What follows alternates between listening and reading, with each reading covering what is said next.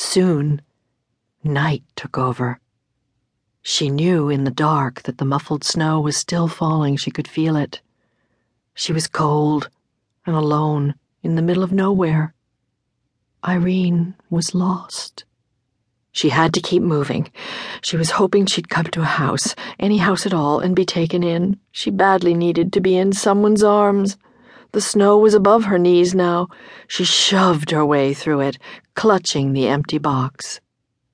She was asking how long a small person could keep this struggle up when she realized it was getting lighter. There was a soft glow coming from somewhere below her. She waded toward this glow and soon was gazing down a long slope at a brightly lit mansion. It had to be the palace. Irene pushed forward with all her strength and sloosh, thwomp, she plunged downward and was buried. She had fallen off a little cliff. Only her hat and the box in her hands stuck out above the snow. Even if she could call for help, no one would hear her. Her body shook. Her teeth chattered.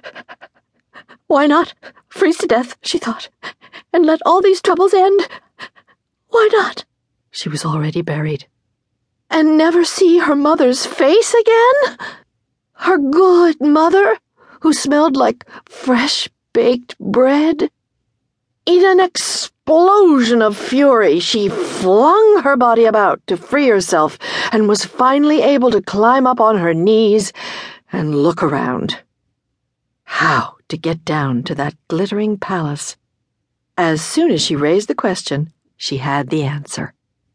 She laid the box down and climbed aboard, but it pressed into the snow and stuck. She tried again, and this time Instead of climbing on, she leaped.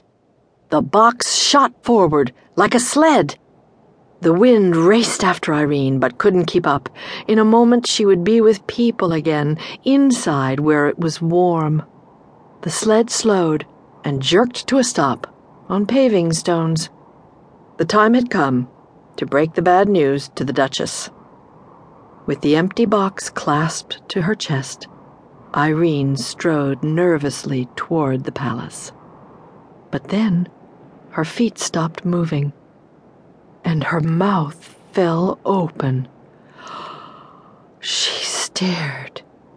Maybe this was impossible, yet there it was, a little way off and over to the right, hugging the trunk of a tree, the beautiful ball gown. The wind was holding it there. Mama! Irene shouted. She managed, somehow, despite the wind's meddling, to get the gown off the tree and back in its box. And in another moment she was at the door of the palace. She knocked twice with the big brass knocker. The door opened and she burst in. She was welcomed by cheering servants and a delirious Duchess. They couldn't believe she had come over the mountain in such a storm, all by herself. She had to tell the whole story, every detail, and she did. Then she asked to be taken right back to her sick mother. But it was out of the question, they said. The road that ran round the mountain wouldn't be cleared till morning. Don't fret, child, said the Duchess. Your mother is surely sleeping now. We'll get you there first thing tomorrow. Irene was given a good dinner as she sat by the fire, the moisture steaming off her clothes. The Duchess, meanwhile, got into her freshly ironed gown before the guests began arriving in their sleighs. What a wonderful ball it was! The Duchess in her new gown was like a bright star in the sky. Irene, in her ordinary dress, was radiant. She was swept up into dances by handsome aristocrats who kept her feet off the floor to spare her ankle. Her mother would enjoy hearing all about it. Early the next morning, when snow had long since ceased falling, Mrs. Bobbin woke from a good night's sleep feeling much improved.